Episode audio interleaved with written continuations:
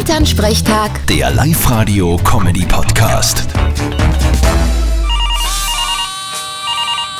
Hallo Mama, Grüß dich Martin, geht's dir eh gut? Fralli, was gibt's? Du, der Papa und ich haben uns jetzt zwei so E-Bikes ausgeborgt zum Testen. Ich bin schon gespannt, wie das ist. Ah, steigt's jetzt um auf Pensionistenradeln?